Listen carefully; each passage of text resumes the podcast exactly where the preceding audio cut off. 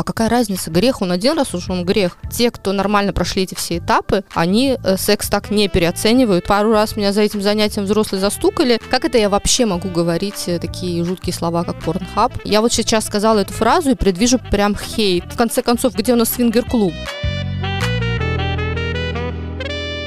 Э, мне кажется, это приносит такое расслабление.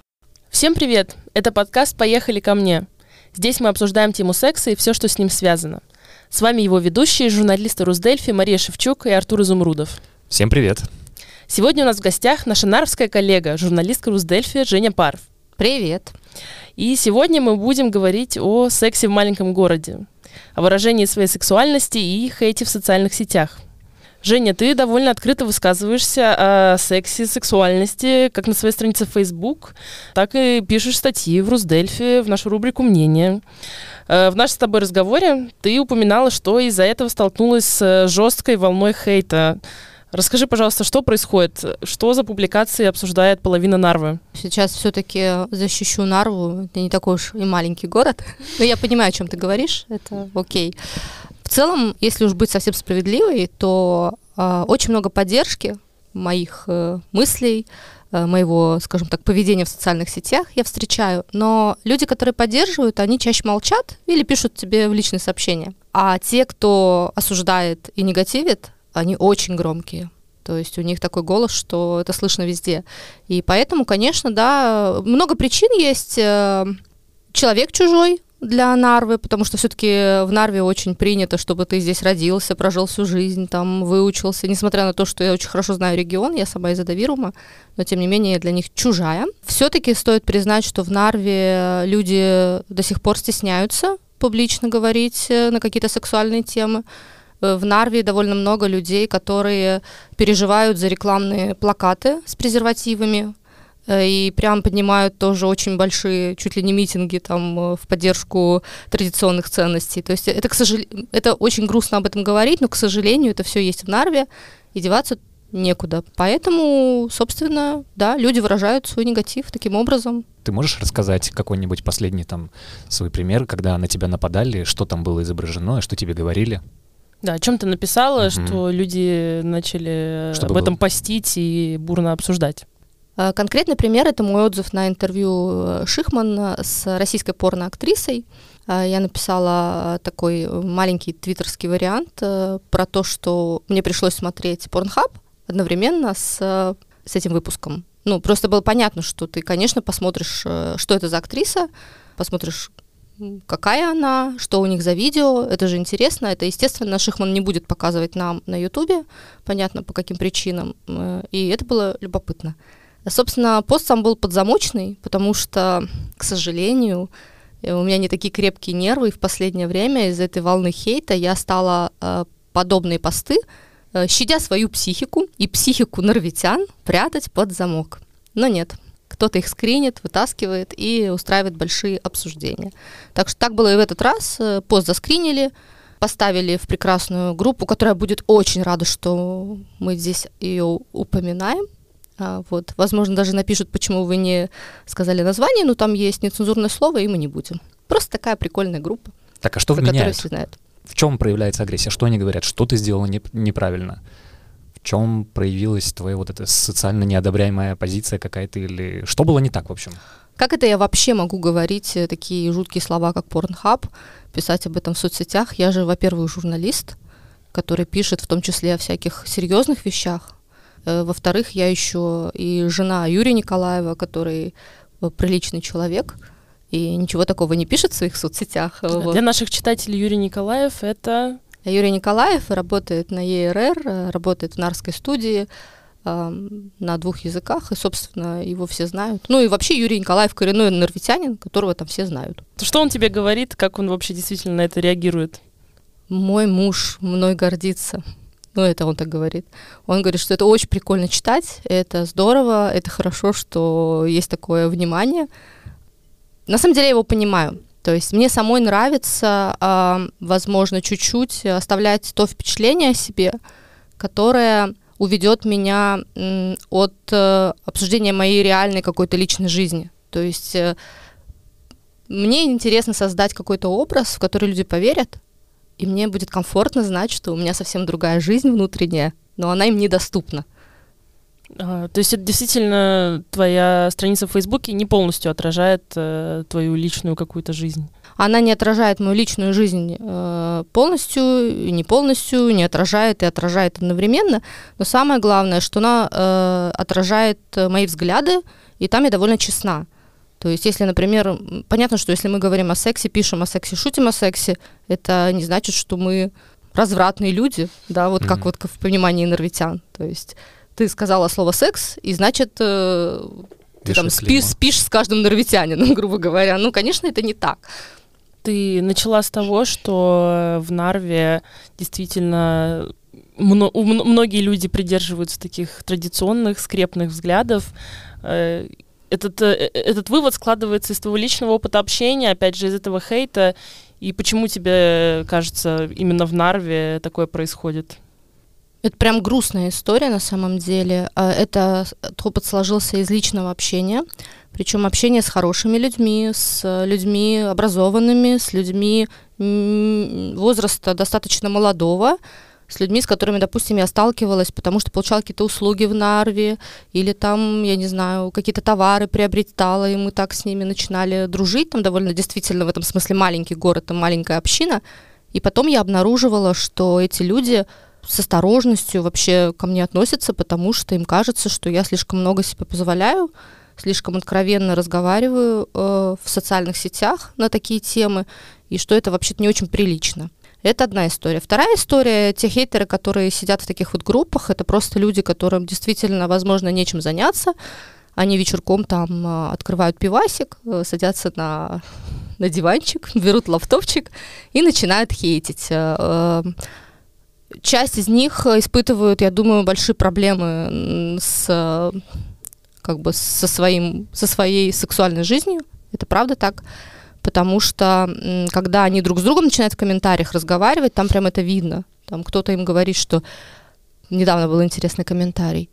«Э, ты что, тоже смотришь порнхаб? И на это, значит, мужчина взрослый отвечает, нет, нет, как это я могу смотреть? Нет, у меня же есть жена. Ну, то есть понятно, что человек уже стыдится того, что как бы он смотрит порно, а я думаю, что он смотрит порно. Я вообще не знаю, есть ли люди, которые не смотрят порно или не смотрели вообще никогда. Ну, вот вы смотрели не смотреть, порно? Ну, вообще... Регулярно. Относительно регулярно, да. Но я, я знаю людей, которые не смотрят порно на регулярной основе, но, как бы, конечно, там раз в жизни ну, кто-то, они... кто-то точно видел. Они подсматривают тогда порно, я думаю. Не, правда, есть люди, которым это неприятно или, в принципе, не возбуждает смотреть на секс других людей. Ну, правда, правда. Не, то есть без какого-то э, отношения предвзятого, исключительно исходя из личных предпочтений. Что... Но это совсем другое, чем говорить, что порно это плохо, я не смотрю, потому что это безнравственно. Это разные истории. Человек может просто сказать, что мне это не заходит, и как бы неинтересно и неприятно. Вот не, ну есть, например, э, то есть мне кажется, есть вот скрепные люди, то есть у них это из традиционных ценностей, как это так вообще секс показывать. Есть, э, например, феминистическая история, что порно — это про унижение женщин, про то, чтобы их как-то объективировать и так далее, и так далее. То есть это уже другая, как бы, другой полюс. Вот. Но в любом случае, да, есть люди, которые смотрят, не смотрят, но осуждать это... В общем, можно здесь спорить долго. Женя, а почему ты вообще считаешь важным вот так вот открыто говорить о сексуальности? Потому что у меня у самой был э, свой травматичный опыт, связанный с этим, потому что я росла в такой семье, в которой эти темы были табуированы, такой семье, в которой мне даже казалось, что, кажется, переоценивали взрослые роль секса, переживали слишком много по поводу того, что дети где-то столкнутся с чем-то э, и увидят что-то, прочитают что-то. И при этом а, а, эти взрослые, там не только мои родители, в целом такая община, они не могли никогда ответить, э, какой возраст будет адекватным для того, чтобы ты начал более-менее все это узнавать.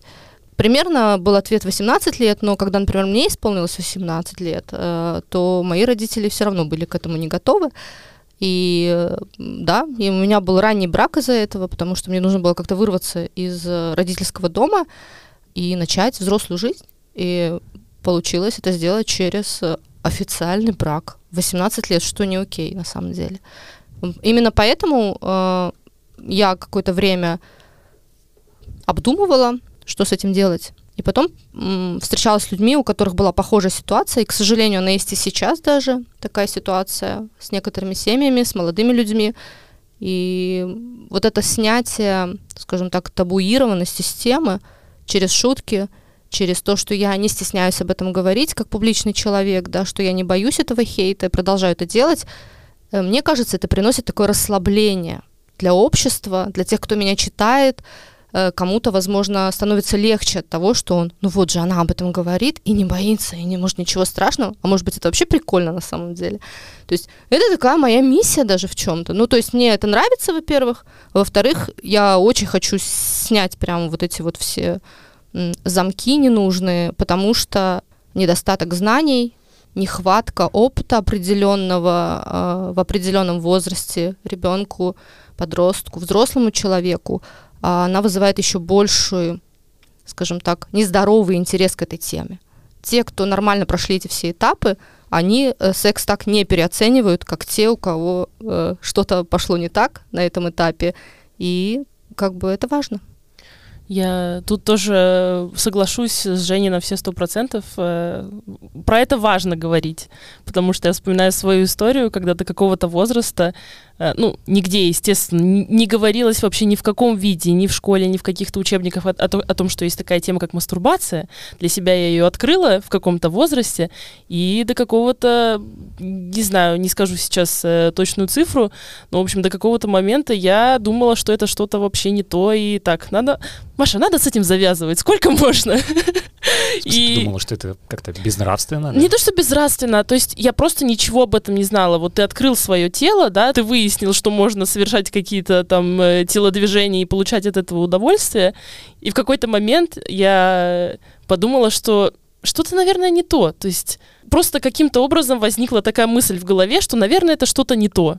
Но если тебе надо... никто не говорил да. о том, что это плохо, это тебе еще очень сильно повезло. Да, я, я например, тоже так свой... считаю. Я, например, в своем детстве столкнулась с тем, что пару раз меня за этим занятием взрослые застукали, и, в общем, они очень ругались, и это прям очень травматично, когда тебя ругают за такое. У меня трое детей, двое из них еще маленькие, нет 10 лет им, но э, у меня в семье эта тема абсолютно открыта я не вмешиваюсь вообще в то, чем занимаются мои дети. И если кто-то там из бабушек или дедушек, мне когда-то такое было, сказал, что ты знаешь, что вот он там по утрам что-то делает в своей кровати, я говорю, ну окей, пусть делает, зачем ты там ходишь и смотришь? Что плохого-то? Да, я тоже думаю, Причем что взрослые не могут эти, эти, эти взрослые того поколения, тех каких-то устоев, они не могут объяснить, чем это плохо. Это вот вообще на самом деле очень смешно. На самом деле это ну, неплохо, это хорошо. Там есть свои патологические э, отклонения, но это вообще не, ну как это не необычная ситуация, и это не в рамках этого разговора. В целом мастурбация нормальная, полезная, понятно для каждого возраста де- деятельности, для чего это нужно. Ну, это совершенно нормально, абсолютно. Для, для созревания личности, а в взрослом возрасте для снятия напряжения. Свингер-вечеринка в клубе 69. Каждую субботу приходи один или с парой. Сауна-клуб 69. Подробности на swingerparty.ee ты говоришь э, про религиозную семью, и ты вырвалась э, из э, вот этого круга посредством замужества Получается, это был такой немножко бунтарский ход. Да, это вообще был смешной ход на самом деле. То есть мне было 18, э, я уже поступила в университет, и у меня завязались отношения, которые э, скажем так, э, могли бы уже перерасти в более взрослые отношения во всех смыслах, не только в смысле секса, но при этом у меня не было никакого опыта сексуального до этого. У меня были очень осторожные скажем так, отношения с мальчиками, с которыми я дружила. То есть, понятно, у нас было во дворе принято с 14 лет дружить, там, ходить за ручку, вот это все разговаривать, целоваться. Но это было, у меня было этого настолько мало, этого опыта, что в какой-то момент, когда вот у меня какие-то чувства возникли к человеку, я поняла, что эти чувства развиваются в отношения, ну, я просто не знала, что мне дальше делать, потому что сказать родителям, что я встречаюсь с каким-то молодым человеком, причем ему было 22, мне 18, 22 это все ужас вообще, взрослый человек, э, я не могла. Потом я сказала, и был скандал. Э, родители не знали, как мне запретить это, вроде бы 18 лет. Ну, в общем, в результате всех этих скандалов мы договорились с родителями, что они скажут «Окей», если я за него выйду замуж. Ну, то есть, понятно, им было важно, чтобы это был официальный брак, для них был очень важен институт этого брака. Мы посоветовались с этим э, моим молодым человеком, и он сказал, да и ладно, давай. Ну, собственно, ничего хорошего из этого брака не получилось. Я, я до сих пор жалею, что я э, именно вышла замуж официально. Я думаю, что немножко по-другому бы у нас вообще жизнь повернулась. Мы раньше бы сообразили, что мы идем не той дорогой. То чем, есть на самом э, деле. то, что у вас был официальный штамп, это тормозило как-то процесс э, там, расставания в тот момент, когда это уже было нужно? Да, это тормозило процесс расставания. Ну, там, там свои юридические были проблемы. Мне, например, нужен был этот развод, а он мне его не давал из, там, из вредности. Ну, это прям реально стало проблемой. А, и, и несколько раз я не уходила от него, когда хотела уйти, закончить эти отношения, как раз потому, что я понимала, ну мы же вот супруги, это же надо будет потом как-то все равно договариваться, разводиться. То есть, а если бы этого не было, я взяла бы вещи и ушла, и мне было бы гораздо проще. То есть это реально проблема. То есть те, кто говорят, что да ладно, распишитесь, если что, разведетесь, там может быть очень много всяких подводных камней mm-hmm. неприятных. Ну, я, в принципе, вышла замуж в 20 лет. У меня есть тоже такой страх. Ну, в принципе, вроде как э, мой муж, с которым мы сейчас вместе, э, у меня э, сложилось и до сих пор впечатление, что он адекватный человек. И если нам надо будет разойтись, я очень надеюсь, что все будет хорошо. Но наверное, никто не застрахован от э, каких-то вот таких ну, моментов. Никто не застрахован. И вторая плохая история это то, что между началом наших отношений и тем, что мы поженились и стали жить вместе, прошло очень-очень мало времени. Как раз по этой причине, что у меня строгие родители, и как бы у меня не было возможности с ним встречаться, не говоря о том, чтобы спать вместе. Понятно, что секс у нас случился после свадьбы, это важно. Вот. И то есть у меня не было э, никакой возможности узнать его. Опять же, если бы эта возможность была, я бы, скорее всего, эти отношения разорвала раньше. Они были бы более здоровыми и менее травматичными для нас обоих. А это был человек из Кохлоярви? Ты же из Кохлоярви родом, правильно? Да, из Кохлоярви, но мы все откуда-то еще родом, мы все немножко понаехавшие в Эстонию. То есть, да, из Кохлоярви, но потом мы вместе переехали в Таллин, и в целом он потом стал жить в Таллине. Женя, напомни, пожалуйста, сколько твоим детям сейчас? Э, моим детям 8 лет и 9 лет. Ну, старшему ребенку 25, но это вряд ли сейчас как-то имеет значение, уже он взрослый. А он к тебе обращался по теме секса? Он ко мне не обращался по теме секса, у, на, у меня была с этим проблема, то есть он родился, когда мне было 19 лет. Ну, понятно, что в целом у нас были довольно странные отношения, потому что у нас была не очень большая с ним разница в возрасте, потому что я еще чувствовала себя тоже не совсем взрослой, я долго взрослела вместе с ним, и потом он раз вырос и, и все сам сделал. Но у нас был в доступе литература, у нас у него в доступе был уже интернет, я ничего ему не запрещала. Э, если бы он что-то спросил, а он не спрашивал, потому что он очень закрытый сам по себе человек, то я бы, конечно, ответила. Но специально я к нему не лезла в душу. А почему ты не считала нужным а, самостоятельно как-то проговорить какие-то моменты, то есть обратиться, может быть, даже спросить у него, не хочет ли он узнать какие-то вещи или там послушать твой совет относительно чего-то. А, ну вот я сейчас вспомнила. Нет, наверное, когда ему было лет 6-7, я просто ему рассказала, как вот, э, как рассказывают, как, как, что такое секс, как беру, откуда берутся дети, что, что такое эрекция, э, почему там полюции это нормально. То есть вот эти все истории я сказала, просто, mm-hmm. может быть, я сейчас имела в виду, что мы это не обсуждали там как-то очень глубоко, и он не обращался точно за советом. Но это я рассказала, и дальше он уже читал книги и смотрел интернет. И э, у него, кстати, все нормально вроде сложилось, отношения хорошие с женщинами. А у меня был, я почему уточнила про Кохла Ярве, э, Артур, у меня был к тебе вопрос. Вот у нас э, тема маленького города, такой э, маленькой общины. Как у тебя обстояли дела, во-первых, э, с информацией про секс э, и в твоем окружении, опять же, в Кохлоярве, как к этому относились, как ты вообще сам рос э, и узнавал? дело. Слушай, но прежде чем я отвечу, хочу у тебя спросить, какую роль играет в этом город? То есть в твоем представлении город должен как влиять? На сексуальное восприятие? Ну, мне кажется так, что если вокруг тебя люди, которые э, все друг друга знают, э, все между собой знакомы, э, то есть, во-первых, я пытаюсь провести параллель между твоим опытом и Жениным опытом, потому что вы оба из одного города, наверное, люди между собой как-то знакомы, я не Но знаю. Мы не пересекались. Ну, вы не пересекались, окей. Но... У нас разные возрастные категории. Ну хорошо, а, но все равно, может быть, твои родители тоже набожные, я не знаю. Как бы, как с этим обстоят дела?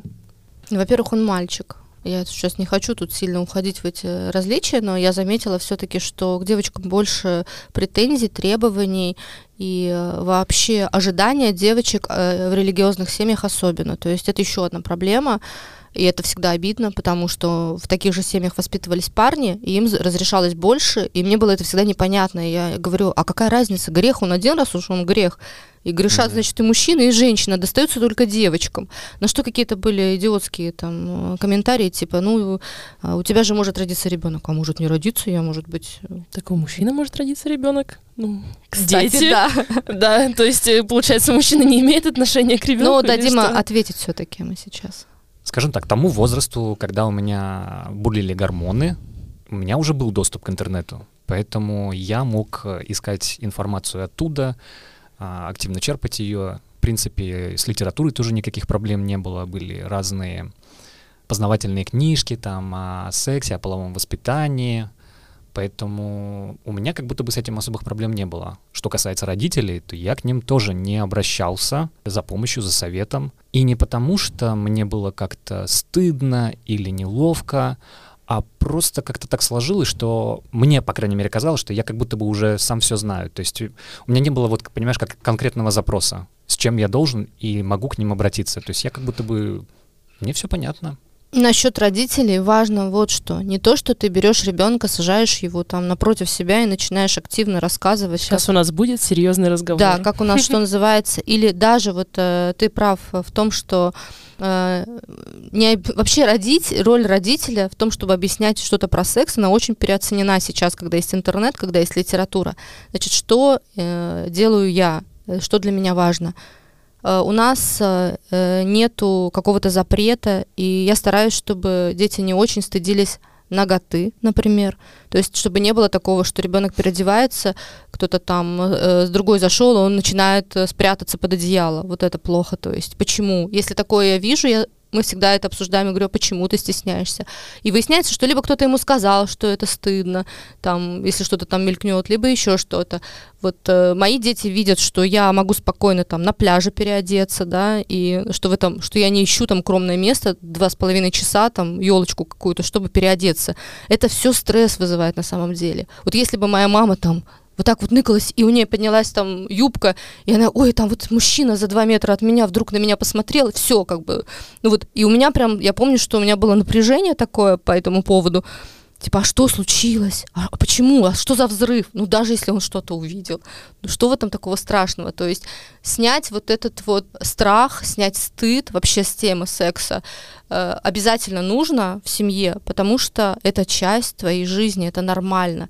Если как только ребенок понимает, что он делает что-то ненормальное, то мастурбирует, смотрит на девочку какую-то, смотрит на какую-то картинку, которая ему нравится, э, как только он понимает, что это ненормально, это сразу же отражается вообще на его э, психике, на его там чувстве свободы и вообще на многих вещах на самом деле. То есть он становится зажатым и, не знаю, ненавидит себя за то, что он такой безнравственный. Ну, это плохо, короче, все. Ну, у меня есть, наверное, замечание к тому, чтобы вот век интернета все-таки, мне кажется, должен быть не то чтобы контроль, но мне кажется, что родителю стоило бы как-то направлять ребенка в нужную сторону, просто потому что интернет это настолько необъятная не знаю, что это, океан просто бездонной информации. И когда ребенок, например, у меня было так, как я узнавала про секс, я пошла в Google и загуглила, что такое секс да, слава богу, мне первым делом как бы вышла статья в Википедии. Так получилось. Вот, что-то я прочитала, и я начала копать дальше. И когда ты ребенок 8 лет, который толком не понимает ничего про там свою сексуальность и вообще, что это все такое, и ты, например, встречаешь какое-нибудь жесткое порно, как будто бы ну, во-первых, да, доверительные отношения с родителями тут важно иметь, чтобы у тебя была возможность и чтобы не было страха подойти, может быть, спросить что-то, узнать, я не знаю. Кажется, все-таки какие-то там, опять же, литература, что-то объяснять-то про то, что там, например, все тела это нормально, про то, что секс это про любовь, а не про насилие. То есть э, какие-то вот направляющие штуки. Ты... Слушай, но жесткое порно, оно тоже не вылезает случайным образом. То есть это нужно прямо иметь желание его загуглить или какие-то ключевые слова набрать для того, чтобы тебе выпрыгнуло что-то в интернете, что может тебя напугать? Ну, я бы не сказала. То есть, по моим воспоминаниям, это просто был какой-то ну, не, реально нецеленаправленный серчинг, а просто ты набираешь слово секс, ты попадаешь на порно-сайт, ты видишь на тебя вот это, ты видишь вот эту всю информацию, куча, куча разных видео, ты на что-то кликаешь, и и ты просто в каком-то ступоре, типа, что это? Когда? Почему это? Когда мы говорим о такой теме, о которой говорим сегодня, она настолько объемная, что мне просто кажется, что сейчас получается, что у нас целые пласты выпадают. То, что Маша говорит, что нужно направлять детей, мне, мне кажется, это по умолчанию должно быть. То есть понятно, что ты не бросишь ребенка наедине с компьютером и ну, не будешь думать, что он там будет что-то гуглить. Сексуальное воспитание начинается прям вот, не знаю, с пеленок, только он заговорил. Так, там, где ты не, кри- не кричишь ему, типа, быстро надень трусики, спрячь свою пипиську. Знаешь, вот, ну, вот с каких-то таких мелочей и вот это доверительное отношение с родителями, я тоже на него немножко не всегда понимаю. Что такое доверительное отношение? Ты не, не будешь бояться что-то сказать родителям, если будешь знать, что родители к этой теме относятся окей нормально, Я адекватно. с этой дефиницией. Вот, потому что, допустим, ты мега доверяешь своей маме, там, вы можете с ней о многом поговорить, но ты точно знаешь, что вот такую штуку мама не одобряет, ты никогда не придешь к ней с этим. Поэтому важно все-таки снять вот это напряжение, снять стыд, снять запрет и сделать секс нормальной частью жизни. Я вот сейчас сказала эту фразу и предвижу прям хейт, то есть я понимаю, что ее можно вытащить сейчас из контекста и сказать, что, значит, э, Евгения Парф предлагает, значит, детям показывать секс везде, значит, заниматься при детях сексом э, и всячески, значит, э, вести вот такой вот странный э, образ жизни. Нет, этого я не предлагаю. И мне кажется, что мы умные люди, мы по умолчанию понимаем, о чем я говорю. Я не говорю о том, что мы должны выпячивать свою сексуальность перед детьми. Я говорю, что мы должны показывать, что это естественная история. И более того, э, я вообще не уверена, что с детьми нужно очень глубоко обсуждать э, тему секса, потому что тема секса уже твоя и твоего партнера или партнеров это твое личное дело. И довольно странно это обсуждать с родителями. Ну, это, да, мне кажется, там тонкая это такая грань такой. в некоторой степени. То есть у кого-то может быть действительно, то есть у кого-то травма от того, что с ним вообще не говорили, у кого-то травма от того, что у родителей был какой-то жесткий, жесткий oversharing, типа слишком много было вторжения в это личное пространство. Но... Я такие примеры знаю, да. Это, ну, люди говорят, что прям травмированы были тем, что там мама рассказывала про свой первый секс девочке, и девочка прям об этом думала несколько лет, и потом с психологом серьезно перерабатывала ну, то есть ну, Звучит мама что-то не поняла. не очень комфортная а, а мама, ситуация. Да, а мама, видимо, думала, что это у них мега хорошие отношения, и можно об этом рассказать. В целом, зачем это девочке? У нее будет совсем другой секс или был, или я не знаю. Ну, да, да. А ты бывал в клубе для взрослых? Клуб 69 работает каждый день, а каждую субботу проходят свингер-вечеринки. Смотри подробнее на клуб69.ee и найди себе развлечения на каждый день. Смотри подробнее на клуб69.ee и найди себе развлечения на каждый день. Клуб 69. У нас горячо. Я, опять же, хочу привести, вернуться к теме маленького города, раз мы с, с этого начали. Как тебе кажется, в Нарве вообще есть какие-то инструменты, вот помимо родительского воспитания, да, то, что в семье у человека, в публичном пространстве – кто-то пытается нормализовать тему секса. То есть я не скажу, что в Таллине это много, то есть это, наверное, не то, чтобы прям особенность какого-то одного, гор- одного города, но я встречаю какие-то, там, не знаю, я знаю о каких-то молодежных там инициативах, э, например, там, в воркшопах каких-то, э, которые организовывают, чтобы как-то вот на эту тему пообщаться, или там в школу приходят э, какие-то специалисты в некоторые школы, все-таки об этом что-то говорят. Э, в Нарве ситуация с этим сильно отличается? Ну, в Нарве плохая ситуация с этим. Если это какие-то молодежные инициативы, то туда и приходит молодежь, которую позвали, активная, веселая молодежь. Но не придут родители э, маленьких детей, которые не умеют об этом разговаривать, которые до сих пор стыдятся этой темы.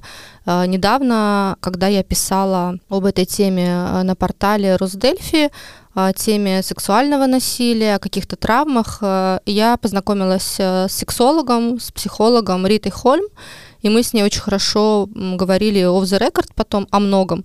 И она поделилась своими э, страхами и вообще печалями о том, что выдавирума на самом деле действительно не пользуются школы вот этой услугой, когда к тебе приходит специалист и рассказывает э, детям что-то.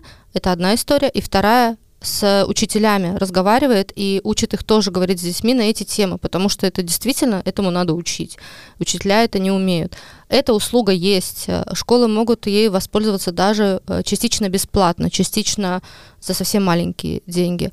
Также есть еще группа поддержки для родителей. Она действует в Таллине, э, в Тарту и в каких-то еще городах э, Эстонии, но не в Нарве, не в Ихве и не в Кохлаярве.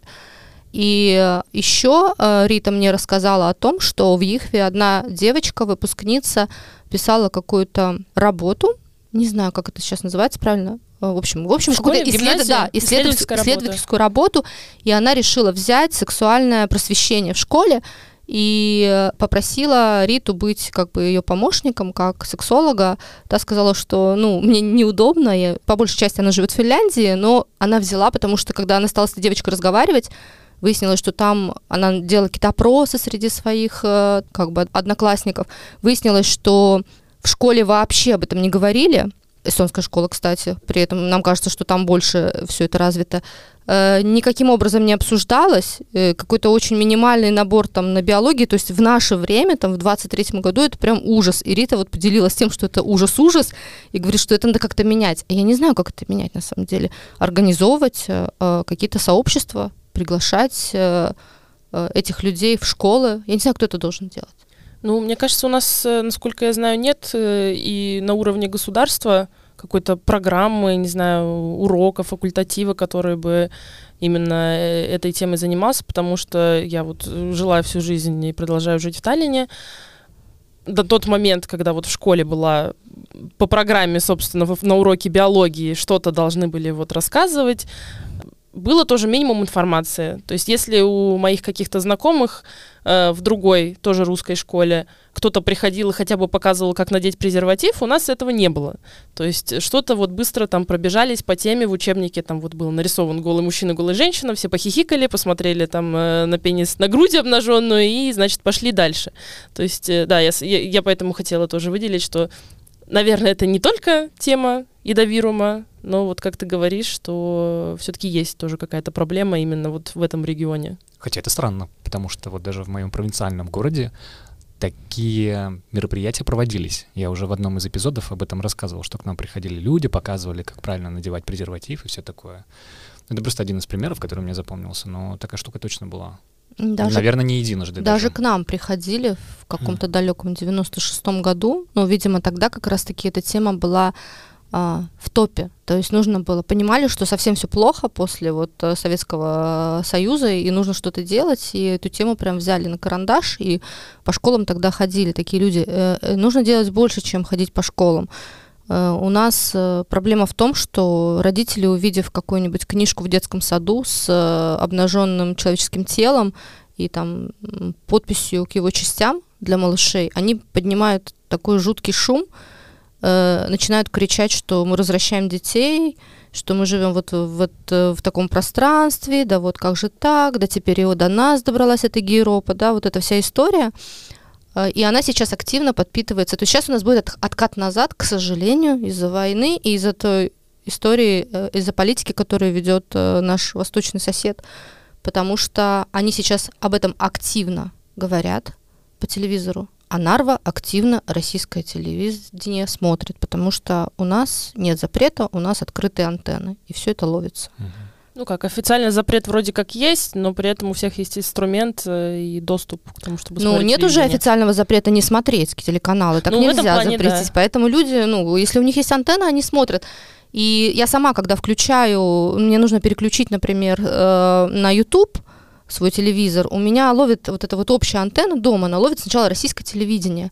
И какой-то момент, вот эти две минуты, три, я это все слышу. И я вам точно хочу сказать, я такого дав- ну, уже давно не слышала, вот именно вот этого скрепно- скрепных сообщений и посылов по поводу а, гомосексуализма, по поводу сексуального воспитания. То есть так, я когда это смотрю и слушаю, я не понимаю, как, как Россия может такие темные века а, откатываться – а норвитяне это тоже слушают, смотрят и еще и потребляют очень активно. То есть сейчас будет хуже. Ну так, не очень позитивная, конечно, нота.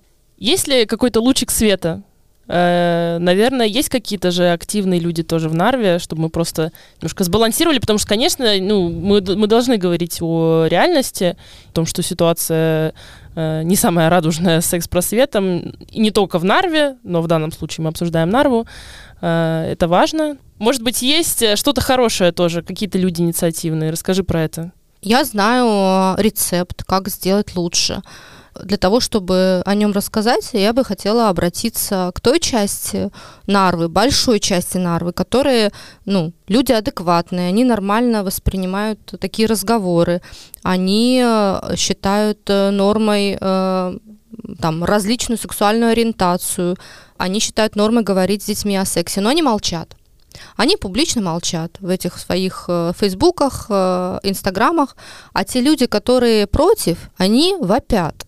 И, создается впечатление, что вся Нарва вопит о том, что мы скрепные, мы, у нас нет секса, а на деле здесь все не так. Люди э, нормальные, адекватные, пишут мне в личку, люди на кухне разговаривают друг с другом, возмущаясь, как же так, почему, почему у нас все так.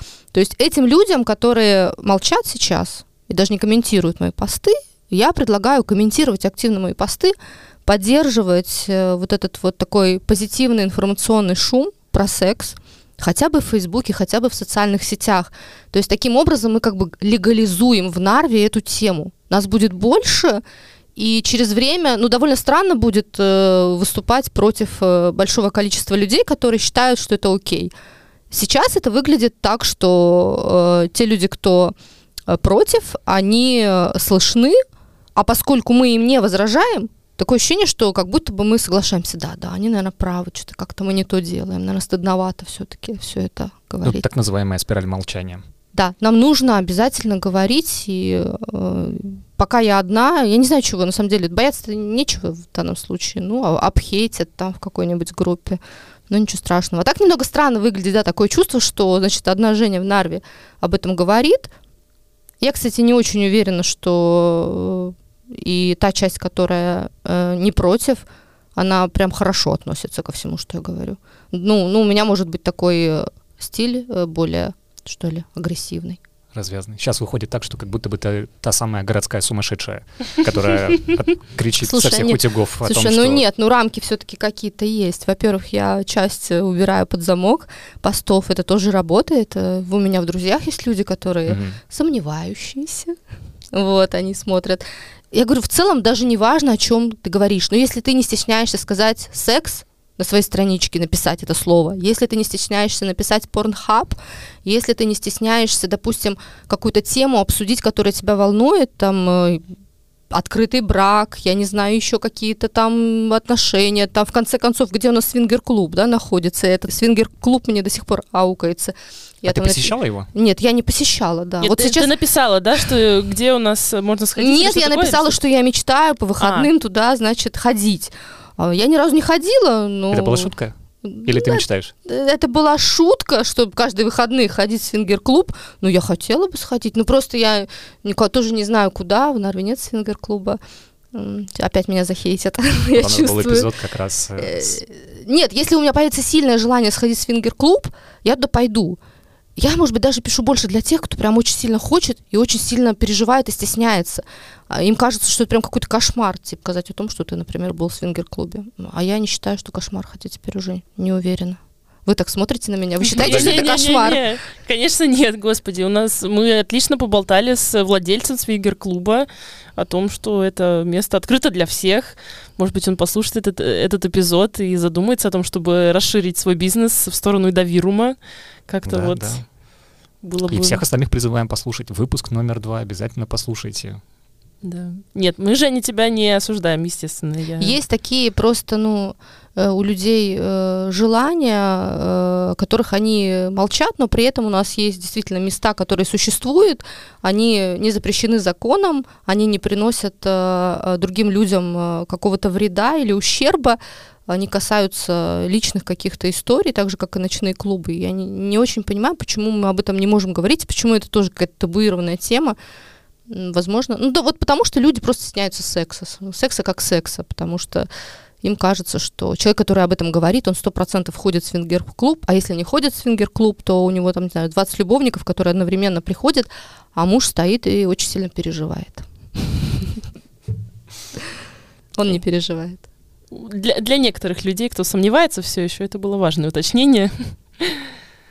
Женя, э, Скажи какие-нибудь последние слова, и мы на этом, наверное, закончим, если тебе есть что сказать.